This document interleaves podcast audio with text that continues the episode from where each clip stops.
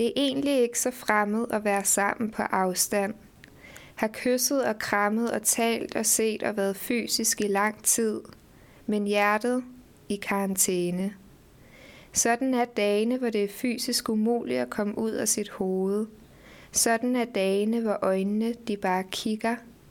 På parret overfor, de er lige flyttet ind på anden sal.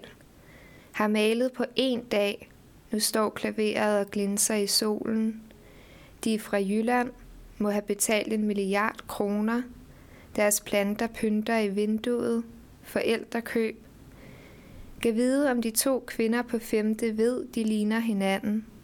De bor i hver sin opgang. Hende i lejligheden til venstre er blokker. Hun sidder foran det runde spejl hver dag i timevis, sætter sit lyse hår, sminker sig, holder sin iPhone ud i strakt arm, poserer siddende på stolen foran den tørrede buket, som står og pynter i vindueskammen. Det er fashion. Hun har mange følgere på Instagram, men ingen venner. Kun en, som fik sat hår. Den anden i lejligheden til højre er altid på vej ud, skifter tøj, er slank, hendes kæreste spiller, noget der er skjult ved siden af vinduet. I lejligheden imellem ligger kvinden igen på den brune lædersofa. Der har hun ligget i to år. Hun er deprimeret, men i bedring. Tak skal du have, Fie. Det her det er jo ikke kun et indblik i, øh, i dit liv, og hvordan du har betragtet dine naboer her i karantænetiden, men det er også et indblik i dine naboers liv. Øh, først og fremmest vil jeg lige sige velkommen til dig. Du hedder Anne-Sophie Møller.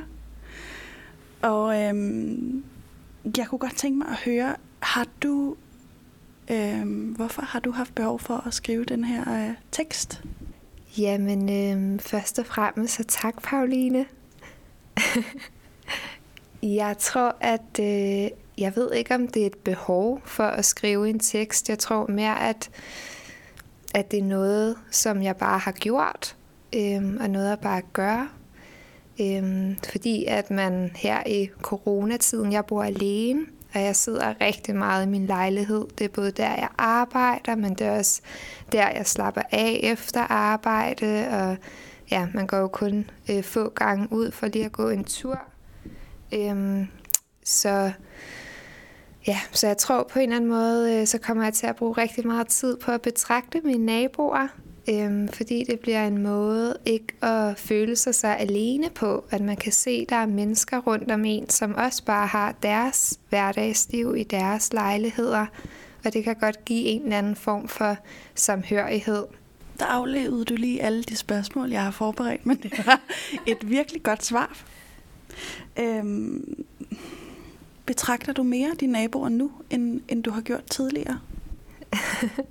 altså med far for at lyde lidt stalkeragtig, så tror jeg, at, øh, at ja, jeg betragter dem nok mere nu, men jeg har altid, øh, altså jeg har altid synes, at det var rart på en eller anden måde, at der var mennesker omkring en, og det er lidt svært ikke, øh, ikke at lade være at, øh, at betragte folk nogle gange. Det er ikke fordi, jeg sidder i flere timer og stiger ud af vinduet.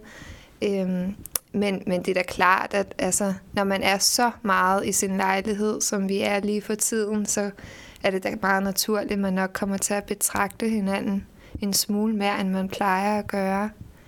Er du bange for at være snagende? Ja, det er jeg. Ja. Jeg tror, altså jeg er meget, øh, jeg er selv meget privat anlagt, og, øh, og hvis der var nogen, der sad og kiggede på mig i flere minutter, så ville jeg ikke synes, det var særlig rart. Så det er ikke fordi, at altså, ja, det er ikke, jeg synes ikke, det er godt at snage andre folks liv. Men det er jo meget naturligt, at man altså flere gange i løbet af dagen lige er over og kigge ud af vinduerne, og så kan, kan man jo godt se, at der for eksempel står sterin lys og blafra, eller der sidder en mand og spiser aftensmad, eller noget i den dur. Øh, det er jo helt tydeligt, at du har skabt sådan nogle fortællinger om dine naboer, som du, øh, som du bor omkring, eller de mennesker, du bor omkring. Føler du, at du øh, kender dem? Jeg føler ikke, at jeg kender dem, men jeg føler på en eller anden måde, at man hvordan kan man forklare det, at man godt kan have en, øh, altså man har jo en naborelation. Det er ikke fordi, at jeg ved særlig meget om dem, eller ved noget om dem overhovedet. Øhm, jeg tror mere sådan, altså jeg har gjort mig nogle forestillinger om, hvad det er for nogle personer øh, lidt gennem tiden, og det er også det, som jeg har synes var lidt sjovt at skrive om. Men jeg føler ikke, at jeg kender dem. Men alligevel så kan det godt, altså for eksempel, at, at der bor en over for mig, som jeg har kunne se, øh, har ligget rigtig meget på sofaen, ikke kun nu, men igennem øh, al den tid, jeg har boet der. Og der kan jeg godt mærke, at nogle gange, at jeg sådan har taget mig selv i at være en lille smule bekymret for, om hun nu havde det godt, fordi at hun bruger så meget tid der. Så på den måde, så, øh, så har man måske på en eller anden måde en relation. Øh, kunne du finde på, for eksempel med hende, der ligger på sofaen, og række ud, og, øh, så hun ved, hun ikke er alene, særligt de her tider, hvor man, som du også selv beskriver, godt kan føle sig måske særligt alene? Altså for at være helt ærlig, så tror jeg ikke, at jeg kunne finde på det lige nu. Jeg tror mere, at altså, hvis hun kiggede over i min lejlighed, og vi fik øjenkontakt, så ville jeg da klart smile. Og jeg ville også måske lige nikke, hvis jeg så hende på gaden. Øhm, men det er ikke sådan, at jeg havde tænkt, at jeg ville gøre noget for at komme i kontakt med hende. Nej. Du siger, at det afhjælper på din ensomhed. Øh, også fordi du, øh, du ikke har så meget social kontakt i de her dage. Øh, vil du opfordre andre til at gøre det samme, som du gør, og, og holde lidt øje med naboernes liv for at føle sig mindre alene? Åh, oh, det ved jeg ikke, om jeg vil. Igen, så kan man hurtigt komme til at virke meget stalkeragtig. Øhm, jeg tror ikke, at jeg vil opfordre folk til at holde øje, men jeg vil klart opfordre folk til at give et ekstra smil og hilse lidt mere på hinanden og selvfølgelig hjælpe til øh, der, hvor man kan. Hvis, man, hvis nogle naboer har brug for hjælp i opgangen, så vil jeg til enhver tid opfordre til, at man gør det.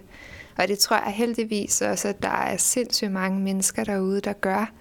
Det kan man i hvert fald se, at, ja, at over hele verden, så er der er der virkelig stor hjælpsomhed. Tusind tak, fordi du vil være med. Jamen tak, fordi jeg måtte. Således opmuntret, right? Men nu er jeg blevet nysgerrig på, hvordan det føles at tage den skridtet videre. Og rent faktisk snakke med sine naboer. De mennesker, der bor lige omkring en i den her tid, hvor man ellers er meget isoleret. Og så faldt jeg over Andreas Meral, som er fotojournalist, praktikant hos Politik. For i hans karantæne han snakket og taget portrætter af hans naboer. Og det var altså en ret interessant samtale. Så I slipper ikke helt for mig endnu. Prøv at høre, hvad han sagde. Nu ringer den løs i baggrunden her. Sådan der. Halløj. Hej igen. Jeg har en historie om, om 20 af mine naboer, som jeg kan se fra min altan. Og øh, så, er jeg, øh, så er jeg kommet i kontakt med dem ved at vinke og ringe op på krak og, og øh, sådan få dem til at at banke på i, i opgangen og sådan noget. Øhm, og så, øh, så har jeg stillet mig ud hver aften med et øh, stort kamera med en stjernekikker af en zoom øh, objektiv. Øh, så det er ikke et, et, et, et, et kamera, man normalt bruger til at tage portrætter med. Men før man lige øhm. ved, hvad, hvad det er, vi snakker om, vil du så ikke lige ja. prøve at beskrive øh, jo. et par af dine billeder?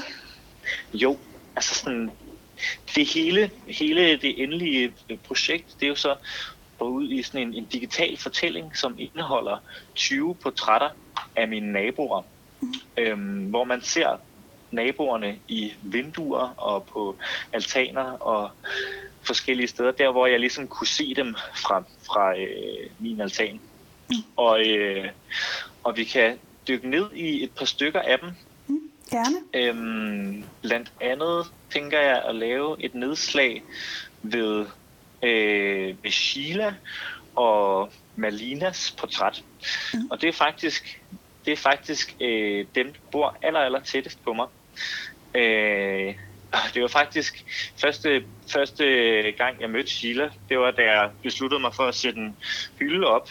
Øh, lidt for sent om aftenen og vækkede hendes toårige datter. øh, så det var jo lidt øh, nervepirrende at skulle kontakte hende igen her en måned senere, øh, for at høre, hvordan hun har det med hele coronasituationen. Og det står simpelthen sådan til, at Manila, øh, eller Malina, som er hendes toårige datter, hun har en astma-sygdom, øh, som gør, at, at hvis hun bliver ramt med det her corona her, så, så vil det være meget kritisk for hende, fordi at hun, hun har en forvejen en infektion i lungerne. Wow. Og, øh, og på det her billede her, der står, der står øh, Sheila og holder Malina i hænderne, og så har Malina en, et aggregat i hånden, som bruges til at inhalere den medicin, som, øh, som hun tager øh, dagligt.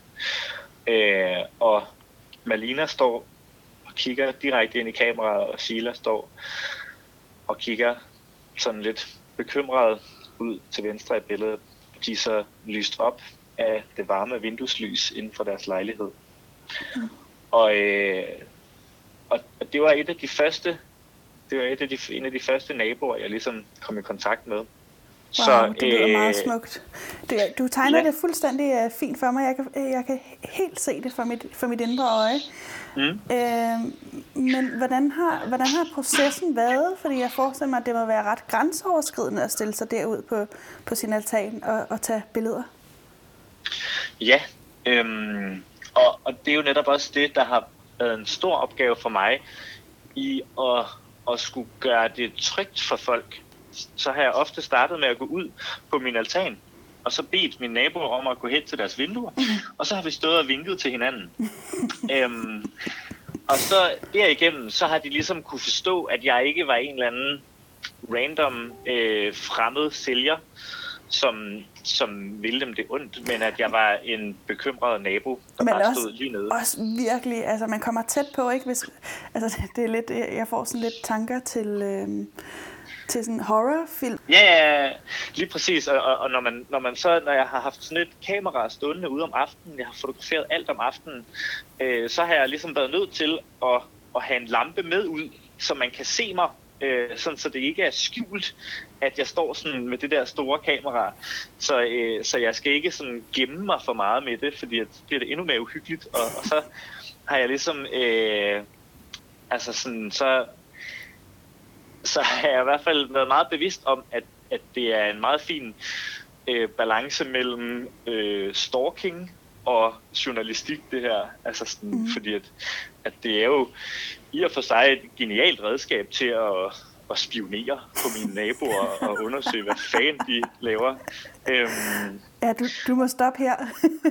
Men jeg vil, ja. jeg vil lige høre, øh, altså det lyder øh, åbenlyst som om, at du har fået et, et nære forhold til dine naboer.